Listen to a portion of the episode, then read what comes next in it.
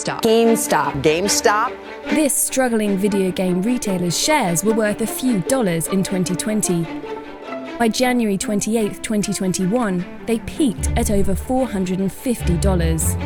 GameStop's stock is surging.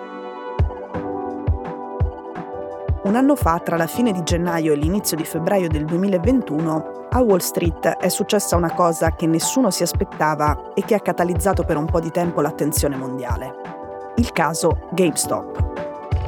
C'era sembrata una rivoluzione, un gruppo di persone assolutamente diciamo normali che si organizza su una piattaforma online spontaneamente e dal basso e riesce a spiazzare la borsa più importante del pianeta e a vincere contro i grandi fondi di investimento che generalmente hanno potere di vita e in questo caso soprattutto di morte quando si parla di aziende quotate in crisi. Sembrava un esempio contemporaneo del racconto biblico in cui Davide sconfigge il gigante Golia. Ma ora è uscito un libro molto informato che dice che abbiamo capito male e che alla fine, anche questa volta, ha vinto Wall Street.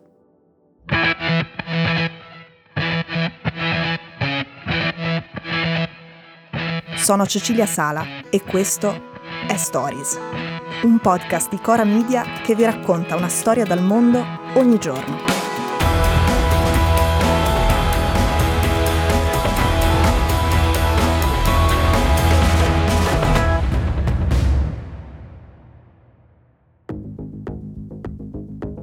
L'azienda quotata in questione è appunto GameStop, una catena di negozi di videogiochi molto famosa che era entrata in crisi nei mesi precedenti.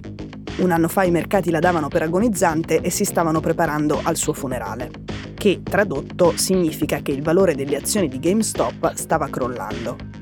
Un gruppo di affezionati a questa catena di negozi si mobilita online. Viene seguito da molte altre persone e contro ogni logica e ogni previsione fa schizzare in alto il valore di GameStop pensate che come conseguenza del loro intervento il prezzo di una singola azione sale a un massimo storico di 483 dollari. Una cifra mostruosa che è 200 volte il minimo che aveva toccato 10 mesi prima ed oltre 30 volte il valore che aveva un'azione GameStop prima che l'azienda entrasse in crisi quel giorno di un anno fa, GameStop è stato il titolo più scambiato a Wall Street e anche grazie a questa montagna di scambi, quello è stato uno dei giorni con le negoziazioni più intense in assoluto nella storia della borsa americana. Le cose erano andate così. Tutto comincia sulla piattaforma online Reddit e dentro Reddit su una chat per piccoli scommettitori finanziari.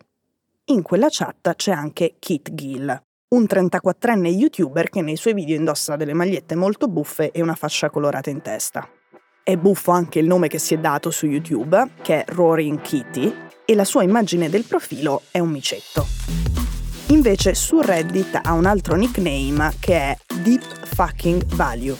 Lui con l'operazione GameStop è diventato miliardario da un giorno all'altro ed è successo quando il gruppo organizzato su Reddit ha fatto registrare al titolo di GameStop un aumento del valore superiore al 1000%.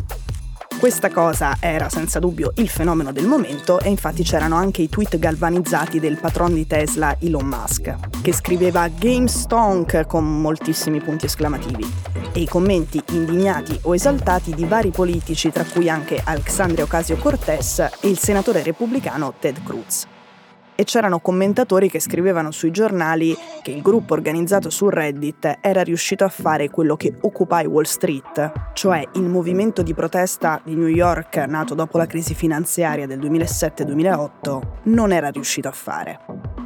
Quello che è successo in borsa intorno alle azioni di GameStop era un fatto talmente grosso che poi si è anche tenuta un'udienza del Congresso degli Stati Uniti, un'udienza per permettere appunto al Parlamento di indagare sull'accaduto ma adesso Spencer Jacob, che è un famoso editorialista del Wall Street Journal, ha pubblicato un libro che si chiama La rivoluzione che non lo era e parla di questa storia. Stocks in the long run will be the best hedge against inflation. Doesn't mean that they'll preserve your purchasing power, but they'll preserve it more than buying a rock or buying an entry on the blockchain.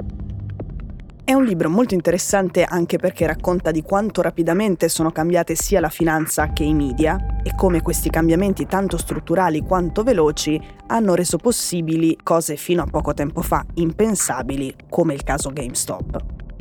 Il cuore del libro però è il ribaltamento, smontare l'interpretazione diffusa su questo caso e quindi quella secondo cui sarebbe un esempio di piccoli che vincono sui grandi, di smanettoni che prevalgono sull'establishment finanziario. Se è vero che mentre il gattino ruggente Kid Gill accumulava miliardi, gli hedge fund che avevano venduto allo scoperto le azioni GameStop perdevano miliardi, quello che dice Jacob è che tutto questo è stato possibile solo perché al fianco del gattino ruggente si sono schierati altri big, altri fondi di investimento dell'establishment finanziario.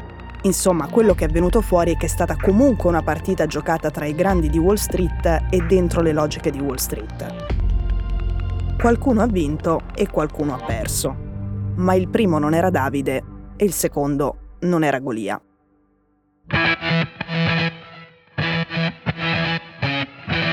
Stories è un podcast di Cecilia Sala prodotto da Cora Media. La cura editoriale è di Francesca Milano.